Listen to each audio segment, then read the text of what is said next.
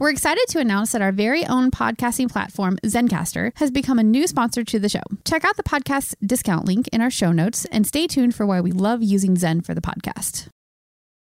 As humans, we're naturally driven by the search for better. But when it comes to hiring, the best way to search for a candidate isn't to search at all. Don't search, match with Indeed. When I was looking to hire someone, it was so slow and overwhelming. I wish I had used Indeed. If you need to hire, you need Indeed. Indeed is your matching and hiring platform with over 350 million global monthly visitors, according to Indeed data, and a matching engine that helps you find quality candidates fast. Ditch the busy work. Use Indeed for scheduling, screening, and messaging so you can connect with candidates faster. And Indeed doesn't just help you hire faster. 93% of employers agree Indeed delivers the highest quality matches compared to other job sites, according to a recent Indeed survey. And listeners of this show will get a $75 sponsored job credit to get your jobs more visibility at Indeed.com slash podcast. That's Indeed.com slash podcast. Terms and conditions apply. You're listening to the Archaeology Podcast Network.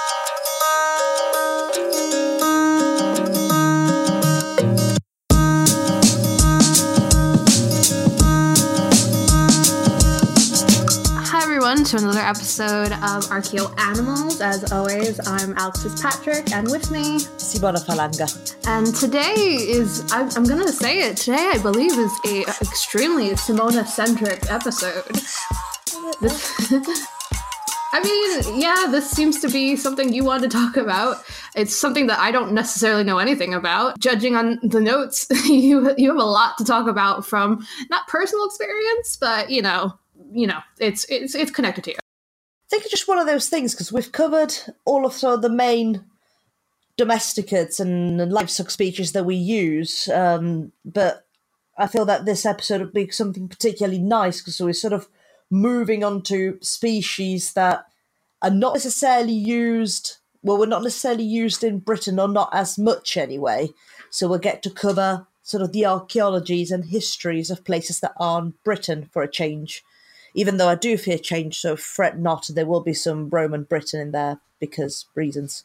See, and this is why I say it's a Simona centric episode because to be as someone who works primarily in like later prehistoric Britain, I have absolutely nothing to add to this conversation from like my own research. This is going to be all Simona all the time. Uh, if you can't tell what we're talking about, it's probably because I didn't say what it was, and it's donkeys and camels. We're talking about some more domesticated animals that we wouldn't necessarily see in Britain, desert pack animals, and I'm very excited because again, this is something that I don't necessarily know much about. Uh, I know a lot about donkeys and camels today because they're both very cute animals. So this should be really interesting. If you want to take it away, Simona? I guess, I guess I, I should. So I think in this first part we're going to be focusing about donkeys, which is something like you don't, you don't really tend to see donkeys in this country, like even today, do you? Well, actually, um, near where I live, uh, we have a donkey sanctuary, and I do also want to point out, and I, I've just added this photo to the show notes. My parents live in North Carolina, and they live next to a donkey farm. So, very, I'm very familiar with donkeys as a modern concept right now. They're very cute. I posted uh, on the show notes a very good picture of a donkey with their head on top of a goat. So definitely check that out. That's basically as much of a experience I have with donkeys. But it is an excellent donkey right next to an excellent goat. Um, look, the thing with uh, well, donkeys is something that I'm used to myself. As I'm originally from Sicily, and donkeys do tend, or used to be anyway, not as much today, but they did tend to be a staple domesticate, and more on that later. But it's, I guess, speaking about Britain, you don't really tend to see them as much today, and the same is true for the past because donkeys as a species are adapted to very rocky and dry conditions, so they don't really do as well in wetter climates, which is probably why you don't tend to find them historically in the UK as well.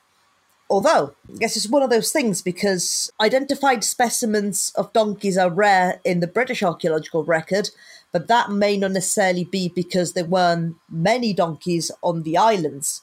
It may very well be a case that a lot of them were perhaps misidentified. I mean, if you're going through an archaeological assemblage and you find like an equid looking bone, is, is donkey going to spring to mind? Yeah, definitely not. I mean, I actually when we decided originally to do this episode, I had to look look up what donkey bones looked like because that that was like the first thing I thought of was like I don't think I'd ever be able to differentiate between a donkey uh, donkey bones and like horse bones, especially as someone who doesn't necessarily ex- deal with, with a lot of horse bones uh, at the sites that I work on. So that's already a bit of a, a blind spot for me. But yeah, no, the donkeys are probably not probably pr- more prevalent in uh, British sites, but they could be just because, yeah, um, they could easily just slip through the cracks. Kind of like how we have the problem with like fish and bird bones, where they're just so tiny and fragile that, you know, they can end up not being in a lot of uh, zoo archaeological assemblages. Well, that's the thing, because it's not necessarily something that you look out for. And the thing, I mean, spoiler alert, the, difference between a, a donkey and a horse bone can, for the most part, be distinguished using biometry. So unless you take a bunch of measurements, you're not necessarily going to find out. And it's something you probably wouldn't be looking into in the first place. Because, again, as I said, donkey is not exactly something that springs to mind if you're looking at a British Iron Age site.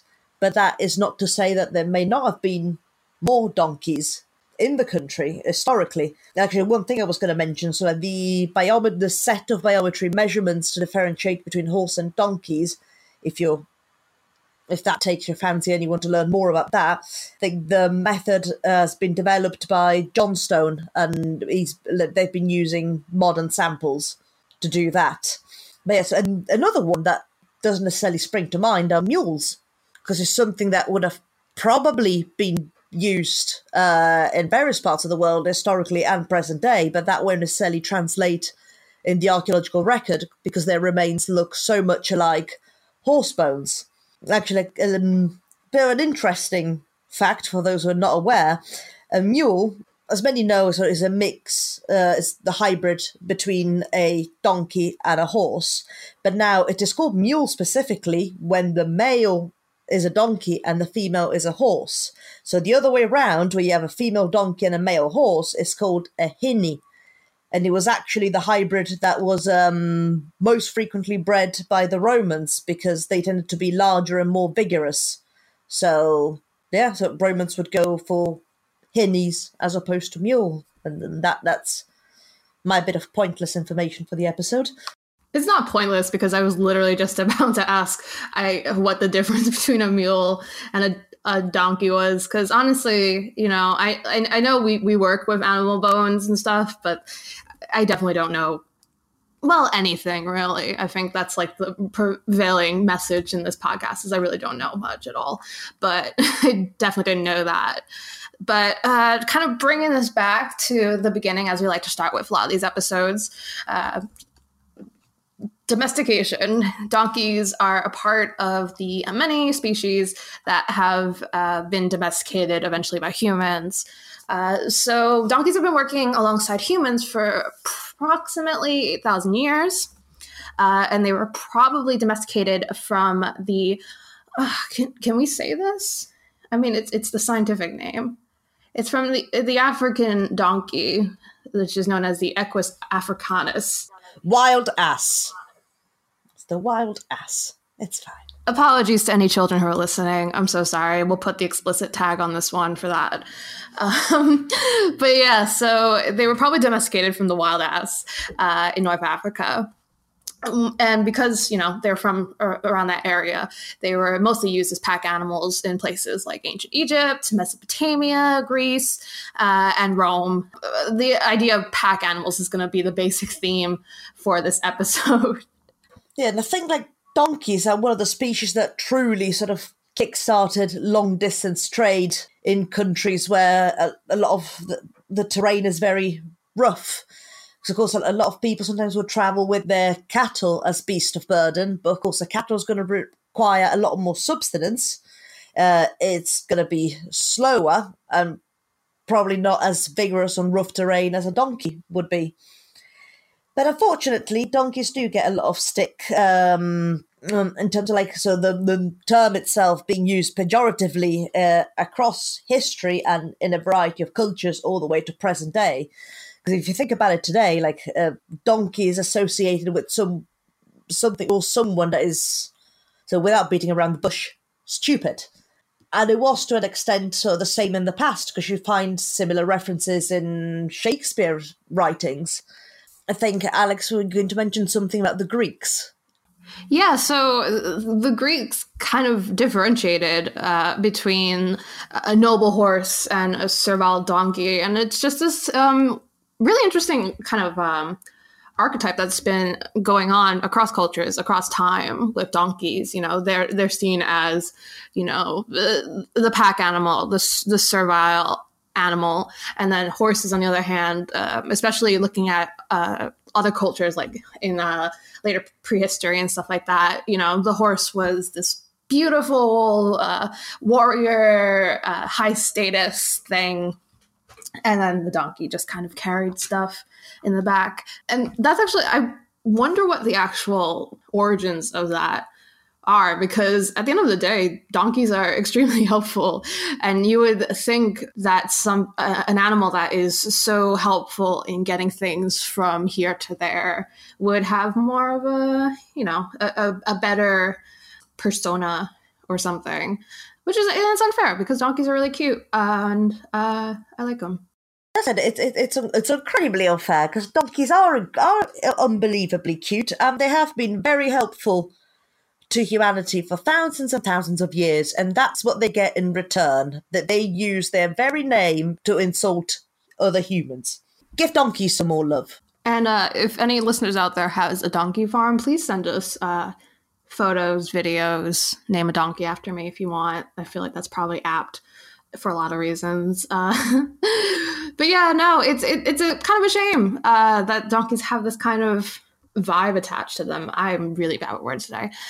Uh, anyway, uh, one of the other things I was going to bring up is pack animals. In terms of donkeys, Simona, do you think that osteologically you would have those kind of beast of burden type uh, characteristics on the bone? And do you think that there's some kind of characteristics related to that that might be able to help differentiate between a horse and a donkey? I like what you just said before, there's obviously biometrics.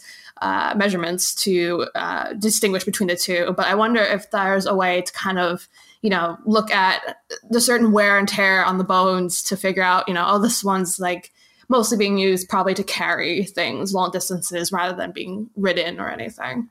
Well, I guess in a way, you're probably more likely to find this sort of pathological lesions in a donkey as opposed to a horse, because horses sort of historically tended to not be used as as beasts of burden as much, because quite frankly, they're quite expensive to keep and usually a symbol of high status. well um, so things like I guess like spavin, so like chronic, inf- um, not inflammation, but chronic inflammation or sort of the toe bones that you do see in cattle when used for traction.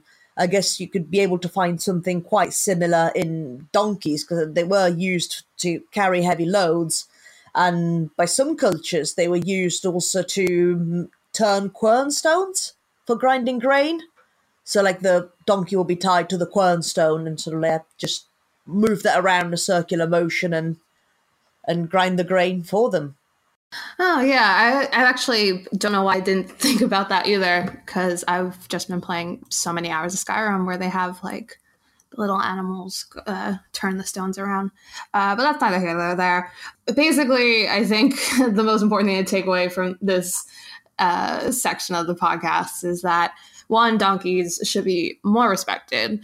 Two, uh, donkeys are a bit of a weird kind of almost a liminal thing in zooarchaeology because they could be more prevalent in the zooarchaeological record. We don't really know. You'd have to like go back and really re-examine a lot of the uh, horse uh, remains that we have because.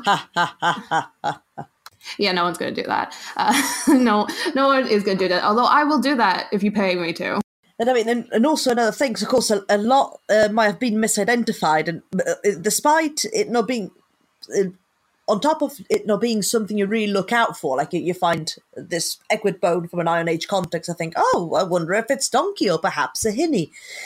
But because usually you'd think that size would be a good giveaway, horses being much larger than donkeys. But then again, if you look at the horse, as we've discussed in a horse episode, horses did used to be a lot smaller. So when you find a smallish equid sized bone, again, donkey doesn't spring to mind because horses, sort of up to the Roman period, were quite small after they were domesticated. And this sort of, sort of started getting bigger again later. So it is what it is. it is what it is. Um, yeah, no, I, I don't think anyone's really going to double check their horse remains. Although now I kind of like want to check the horse remains that uh, I have because it would be that would just be great to find out that all of a sudden uh, the caves I'm working in just had a bunch of donkeys. That would um that would tickle me, to be honest. That's right. That's Alex abandoning her PhD, and then her sole obsession becomes like scouting through all of the archives of Great Britain and just like reconstruct the lives of the British donkeys. They're gonna forcibly remove me from the university while I scream out loud. You know, the donkeys ex- were everywhere. They were everywhere. I'm, horses don't exist. They were all donkeys. Actually, that's gonna be my postdoc. it's gonna be. It's gonna be. Uh, there are no horses, only donkeys, and I'm going to go look at every single horse uh, find in zooarchaeology and prove that they were actually donkeys. You heard it here first, uh, first folks. do it. yeah, yeah. Do it. Do it. I have nothing better to do, uh, clearly. but with that, I think we should take a break and then we can come back with our second pack animal of the episode, which also should be really interesting. Let's.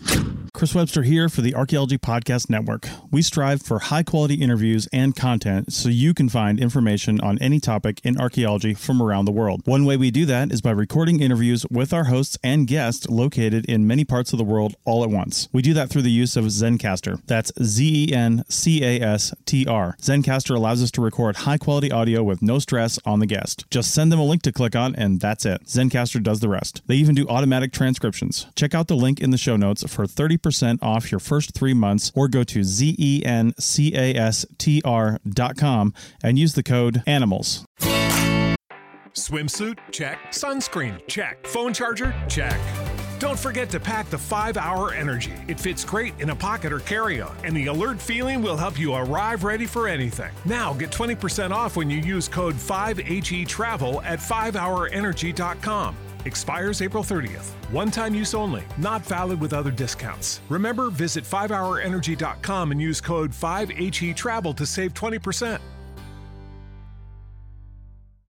As humans, we're naturally driven by the search for better. But when it comes to hiring, the best way to search for a candidate isn't to search at all. Don't search, match with Indeed. When I was looking to hire someone, it was so slow and overwhelming. I wish I had used Indeed. If you need to hire, you need Indeed. Indeed is your matching and hiring platform with over 350 million global monthly visitors, according to Indeed data, and a matching engine that helps you find quality candidates fast. Ditch the busy work. Use Indeed for scheduling, screening, and messaging so you can connect with candidates faster. And Indeed doesn't just help you hire faster. 93% of employers agree Indeed delivers the highest quality matches compared to other job sites, according to a recent Indeed survey. And listeners of this show will get a $75 sponsored job credit to get your jobs more visibility at Indeed.com slash podcast. That's Indeed.com slash podcast. Terms and conditions apply. So um, we are back and we are talking about desert pack animals and today on the episode and now we're going to start talking about camels. And the first thing i want to talk about is that when we decided to do this episode i went to go on google and do some research on camels. And the first thing that came up on google was do camels hold grudges? Which apparently is this thing that people think apparently I, I couldn't find i haven't seen any actual like papers on it. A lot of just like top 10 animals that held grudges against humans. Uh, and uh, apparently uh, camels have very good memories and can hold grudges against people who harm them which sounds great and also sounds like me after i've been broken up with. So so do ravens. Ravens can really hold a grudge yeah i believe they're like number like two on the list or something. What's number one? Yeah, so I, I don't know. Uh, we'll, we'll, we'll, come back to that. I have to go back and look it up. So, anyway, let's talk about camels and uh, what they do and what they are. First of all, let's point out that because uh, this is actually a question I've gotten before. Camels uh, don't have the hump in their bone. Like the bones don't like make the humps. Just so that you guys all know that to start off with. So we have um, only two species of camel. We have the dromedary, which is the one with only one hump, and they're normally found in North Africa and the Middle East. And then the Bactrian, which has two humps and is native to Central Asia and the Far East. And for those of you who are not aware of this by now, camels are remarkable pack animals because they can survive for very long periods of time without water. So their humps um, work as a reservoir for fatty tissue and water, and the long legs insulate them. Uh, insulate. I can speak English, me. Insulates them from the heat of um, the ground, the, the hot desert sands. As far as we're aware, camels were tamed between 3000 and 2500 BCE. Likely, this was initially for their milk and it was only later that um, the populations have realized that like, oh, this would make a great beast of burden too. Let's try that. And unsurprisingly, uh, it worked remarkably well, and camels are still used to these day to carry people and goods. And it is also believed so that this uh, shift, sort of from camels being exploited for their milk to being used as beasts of burden, either was uh, fact, a consequence, or a cause in the shift of um, sort of like economy from sort of hunter gatherer to uh, a herding economy.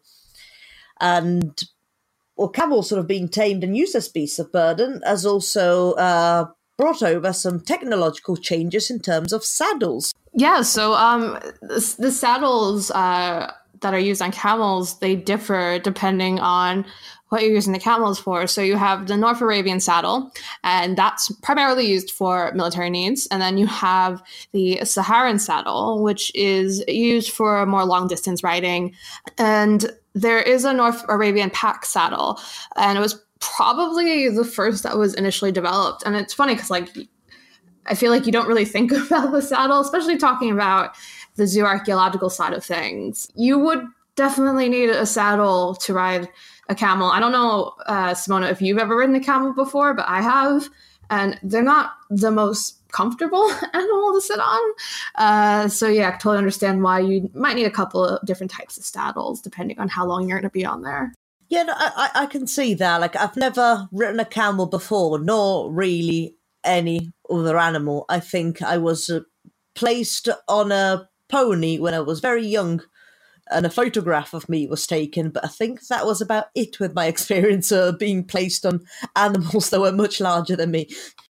I mean, that's fair. Like, not to brag, but I've also been on an elephant.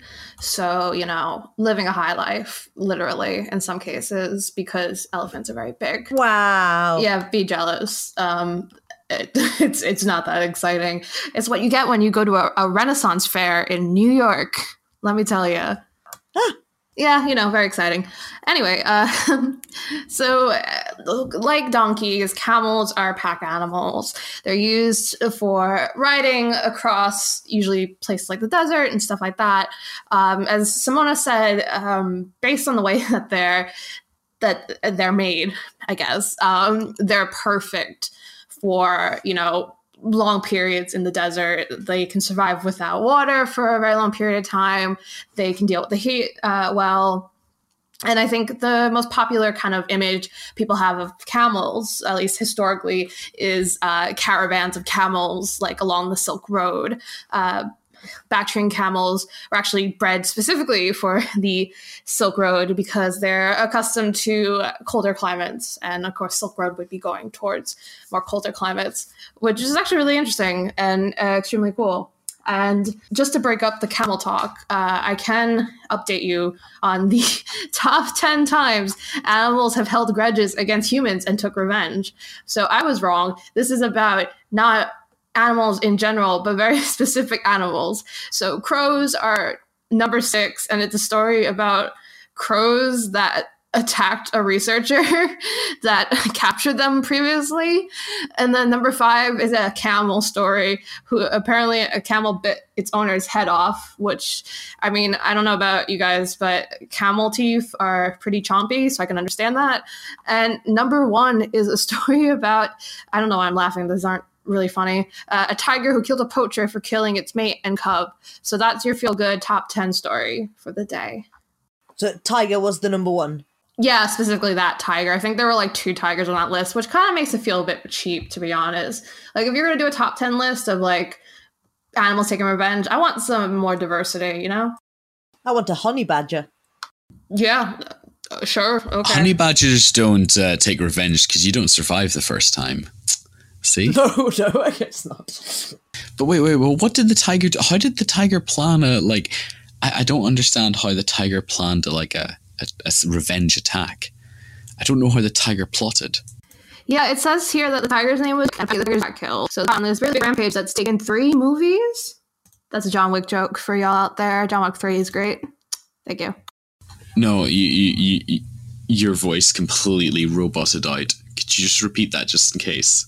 Did it really? Like really Oh. badly roboted.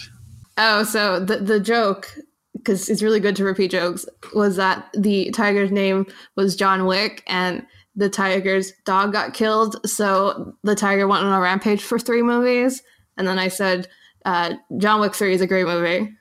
The end. Thank you. Thank you. Beautiful. Beautiful.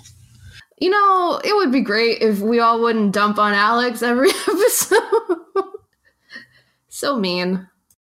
Oh no, no, there's been there's been dumping on Simone as well. Don't worry. No, everybody gets their everybody gets Chili. their turn.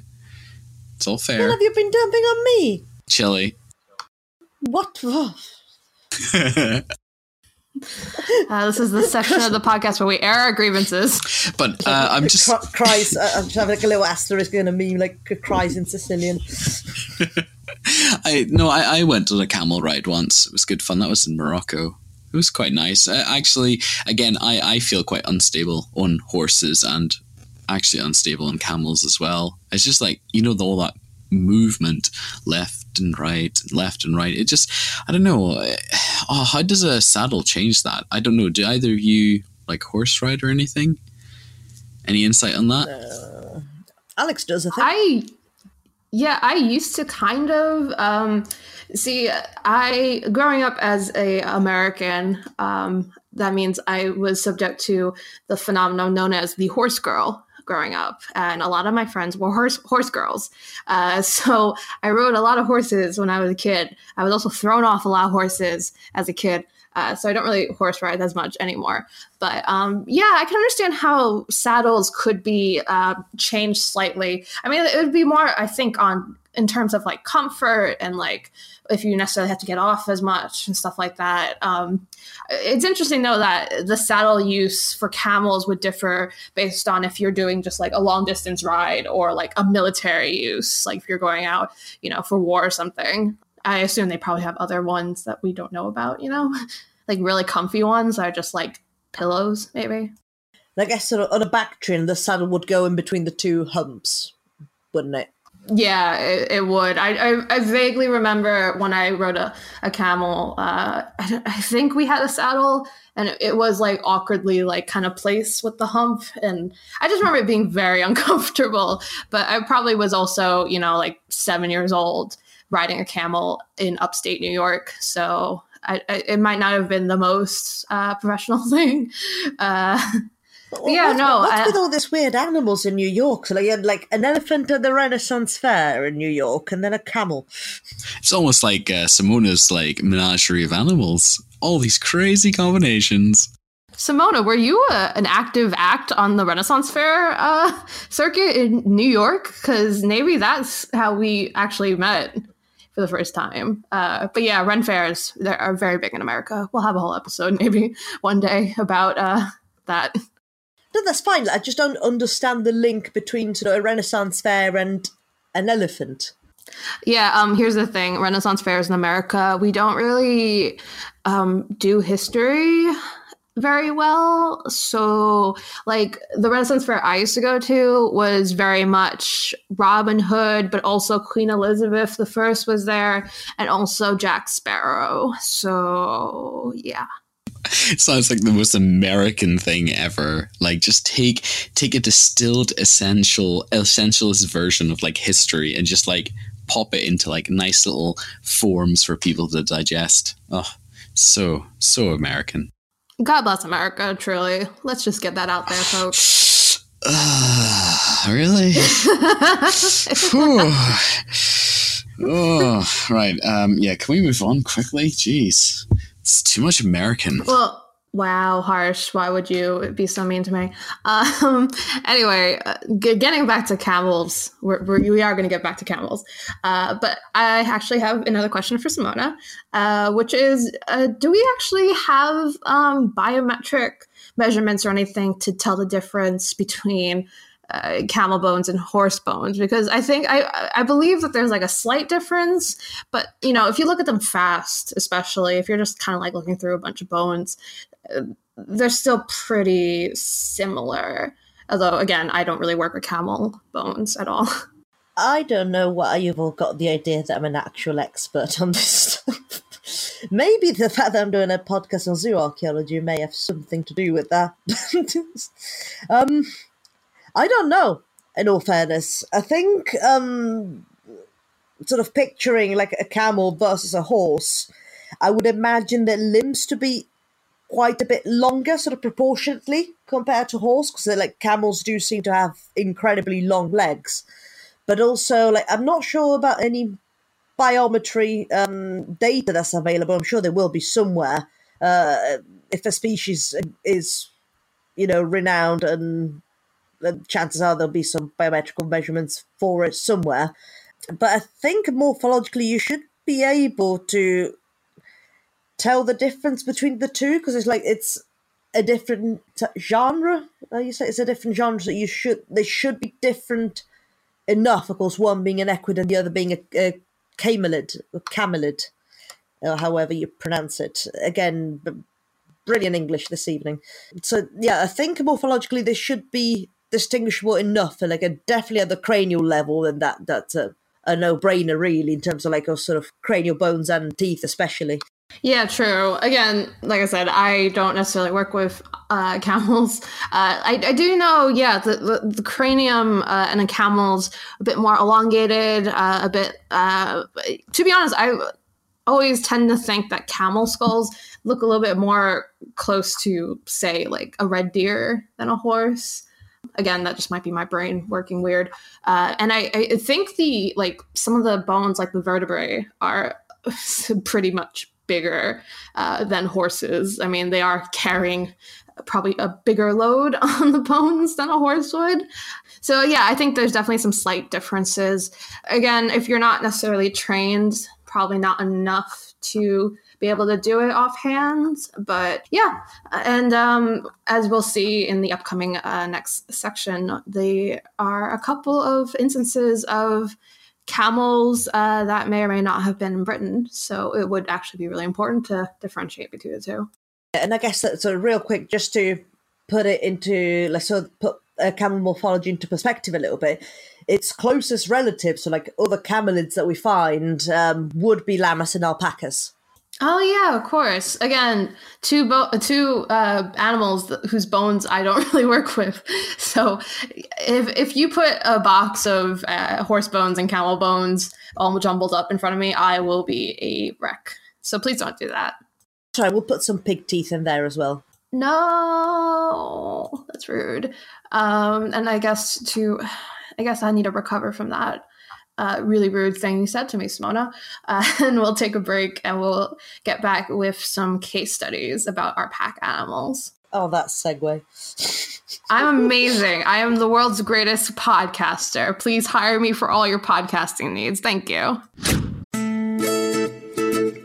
You may have heard my pitch for membership. It's a great idea and really helps out. However, you can also support us by picking up a fun t-shirt, sticker, or something from a large selection of items from our TeePublic store. Head over to archpodnet.com slash shop for a link. That's archpodnet.com slash shop to pick up some fun swag and support the show. We are back with Archaeo Animals. I've gotten over uh, Simona threatening me with pig teeth. I'm okay, if anyone's wondering. I, will be fine. Uh, just, you know, a little upset about the idea of pig teeth. Thanks a lot, Simona. Very welcome. Yeah, we've got two case studies for you this time, talking surprisingly about camels and donkeys. Our first case study is about uh, camels that, again, just as surprisingly, may or may not have been uh, found in on Romano-British sites. So this particular research that's been put forward suggests that the Romans did indeed use uh, camels to transport their goods across the northern provinces of the empire, and that would include Britain. Um, so for for this study, so like uh, camel bones from 22 archaeological sites in northern Europe of the Roman period, including one in Britain, were analysed by two academics in Belgium, um, Fabienne Pigière and Denis Henrotay. My apologies if I completely butchered your names, but the researchers have found that all so the, in, on these 22 Roman archaeological sites, uh, we found camel bones, and incidentally, all of the bones, uh, so all of the sites that um, presented camel remains actually came from sort of within close proximity to Roman roads. So the interesting link here is that the Romans may have indeed used uh, camels to carry their goods uh, sort of on roads across the northern provinces, either as pack animals or sort of linked with civilian traffic, or perhaps um, with military convoys it's a pretty big study. Um, that's uh, has been finished, I believe. Um, and as Simona said, uh, they were probably, you know, uh, used as part of uh, the military as some sort of uh, mascots uh, by Roman soldiers, and it's also possible that they could have just been kept uh, by rich landowners as curiosities, which is something I'm extremely interested in as someone who uh, is likes the idea of kind of the zooarchaeology of just randomness in terms of like we didn't use this animal for food or for material. We just had this animal because hey, it looked cool, uh, which I don't think gets enough, uh, you know, uh, uh, consideration in zoo archaeology. But I guess that's probably because we can rarely ever tell that. Uh, but yeah, uh, there's also evidence that some of these camels were butchered for meat. Which sounds interesting. I've never eaten camel. I wonder how they taste. Well, like I said, sometimes it's you'll have what's available. It's a bit like in the past, uh, as we've discussed in previous episodes, it's not unheard of that you find butchered dog bones. And now, while that may not have been specifically, you know, um, something that people would seek out, if it came to it, they'd eat dog. So it could simply be a case that, like, maybe camels was not something that was routinely eaten or part of the diet of a particular population. But uh, at the end of the day, if you've got to eat, you've got to eat. So if you got a camel, probably eat the camel. And um, I was going to say, like, it's um, interesting what you mentioned about rich landowners possibly keeping camels as curiosity because having animals that uh, clearly do not belong there, if that makes sense, is something that you find quite frequently in the Roman period. It's like, well, the Romans, I think this we've discussed in our native and introduced um, episode, we're very keen on just uh, grabbing species from far and wide and reintroducing them, introducing them into like well Britain in this particular case. Sometimes for a good reason, others simply just because. And I think studies have been carried out and published about sort of a species of big cats and monkeys that were somehow found in London for, well, reasons. And let's not forget that the uh, Romans were the same, so that brought over fallow deer from the continent, because even though there were plenty of deer to hunt in Britain, it wasn't quite the type of deer that they were used to hunting. So they went through all the effort of grabbing animals from the Mediterranean and introducing them into Britain so that it'll be the exact same species that the gentry used to hunt back home. Yeah, and um, one thing I, I think really is really funny is how it's that kind of saying of the more things change, the more things cha- stay the same, and that it's just that you're still seeing people take, uh, you know, quote unquote exotic animals and putting them in places uh, that they shouldn't be. For example, my hometown when I was a teenager, and the guy who got arrested because he had a boa constrictor and an alligator in his house. I can't remember if that's the same guy who would menace people with chainsaws, but yeah. So Romans and this one guy in my hometown, clearly the same thing.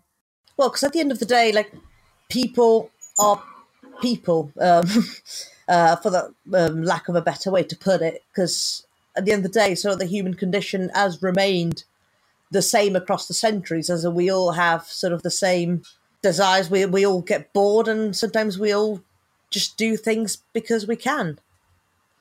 I'm deep like an ocean this evening. yeah, clearly. I didn't mean to get into a very philosophical kind of thing, but I, I do enjoy. I mean, it's I think it's something that uh, a lot of people who work in archaeology enjoy is just kind of seeing stuff that humanize is not the right word, but I think it's the closest word I can think of right now. Um, you know, the past, and you forget sometimes, especially I think if you're not necessarily always looking at. Uh, past remains like archaeologists do.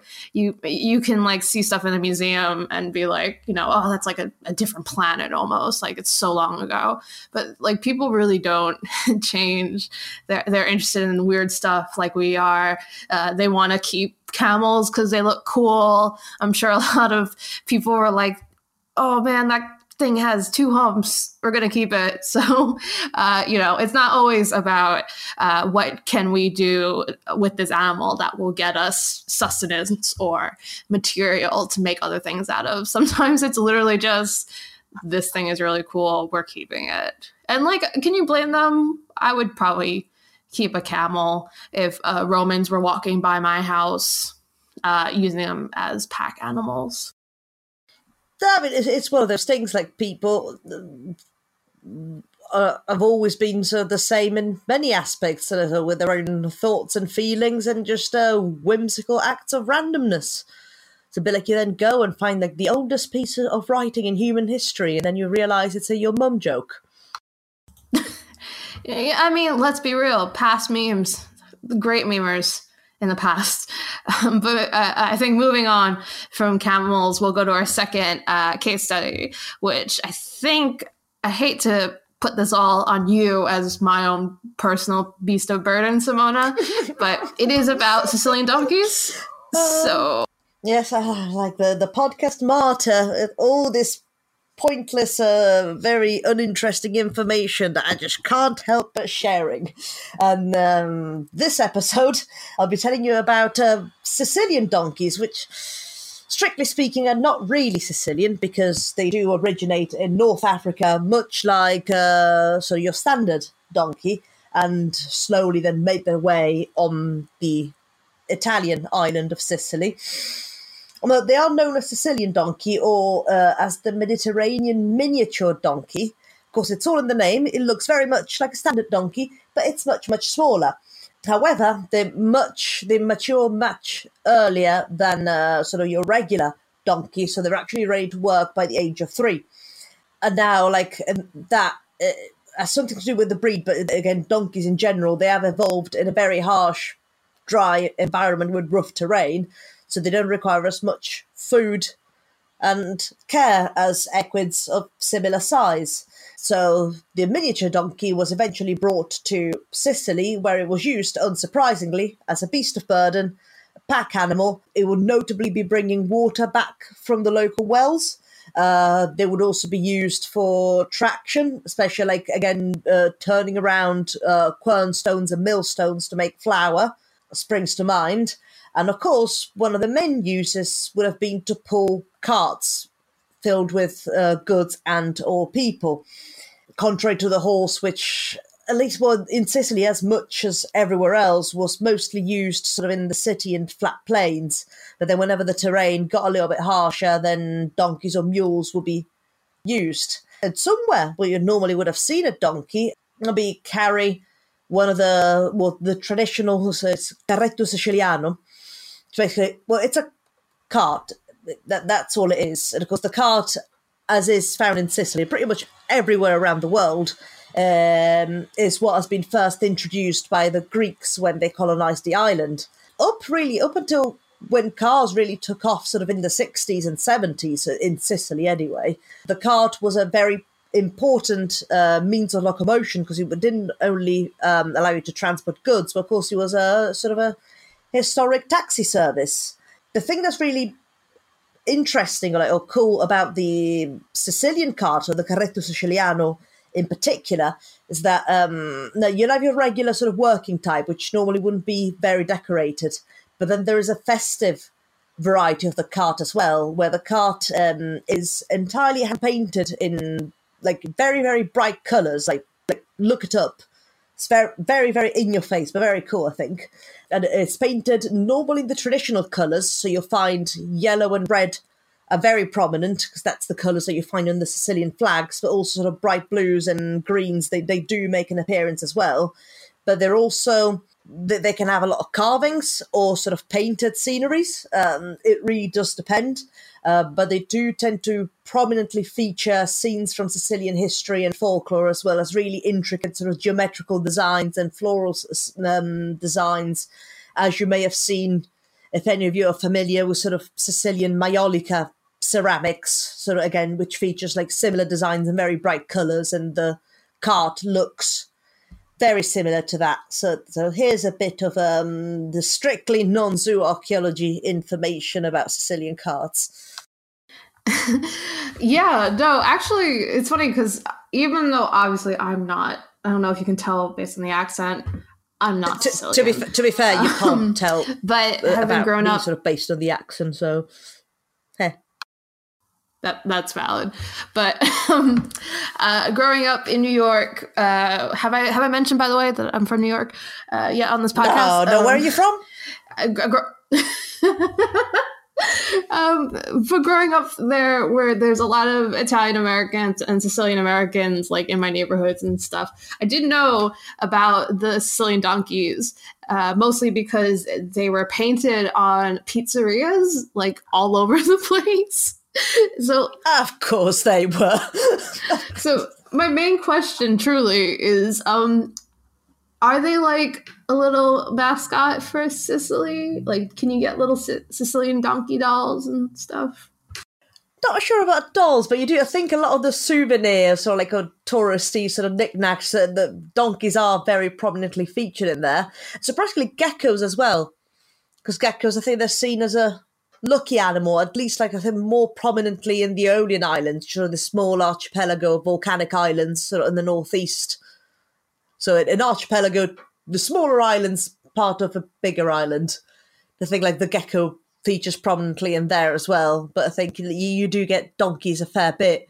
And well, horses, because I think in a lot of them, sort of like touristy souvenirs, uh, you do find sort of like little miniature carts that you can buy and take home, but they do tend to be horse drawn as opposed to donkey drawn. To think that the festive ones, I think you'd use horses over the donkeys just because, again, that stereotype, uh, noble horse, which, by the way, the horses will also be very brightly adorned. And uh, thankfully, you know, the animals don't get painted on or anything weird. It's just the, the bridles, um, if they call the bridles, and they get sort of a, a feathery hat and it's all very bright and colorful.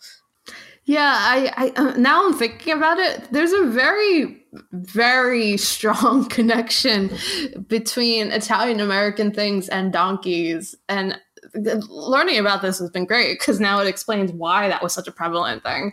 But it's it's just really funny that in terms of like cultural things that make it over to the states once people immigrate over here that like that's the, one of the big like images I have in my brain uh, from all those uh, immigrants uh, kind of, you know, opening up pizzerias apparently and stuff. But yeah, no, that's really interesting. And it's extremely cool to see kind of uh, like one of the cool things about this episode, I think, is that you're seeing we, we've talked about uh, loads about domestication mostly in britain and it's interesting to kind of turn our perspective to other places where they are obviously still domesticating animals, but because of what the regions are like and what people need there, what the climates are like there, you, you're you're going to have to domesticate different animals to do somewhat similar things that uh, other animals are doing in other places in the world. Oh no, absolutely. The thing though, it's been it's been fun to uh, do the research for this episode because personally, because all of my archaeological knowledge is very much Britain based because I've done sort of like all the archaeology courses I've done were in Britain, and of course all of my work experience in archaeology has been in Britain. That meant that I didn't really get a chance sort of to look elsewhere in the world, and most importantly, perhaps for myself, I've not really had a chance to look sort of at what the archaeology is like uh, back where I'm from. So in a way, like any excuse is a good excuse to actually go and discover more about this part of my heritage that I've not really ever had a chance to look into. Yeah, and that's honestly super awesome. Uh, and I'm glad that having this podcast is, lets you do stuff like that. Um, uh, anyway, so I think that kind of does it for us. We are, uh, of course, on Twitter uh, at ArchaeoAnimals. Uh, if you want to contact us there, uh, you can also find us on Facebook. We have a page also called ArchaeoAnimals. Be sure to, you know, if you have any questions or anything, contact uh, us through there. We'd be happy to answer any questions you have please also share our episodes. Uh, it always helps to have new listeners. And uh, thanks to the listeners that have been listening since day one. That is wild. I don't know why you would do that, but we are very, very thankful. And uh, I have a note here that says thank you to. Tr- Tristan. I don't know who that is, but apparently he's a producer. So apparently we're supposed to thank him, but I don't know who that is, so I won't do that. And to end the episode, I'm going to do my best impression of Shrek saying donkey. So, donkey. See you next episode, guys. That was awful. Donkey. Donkey. Donkey.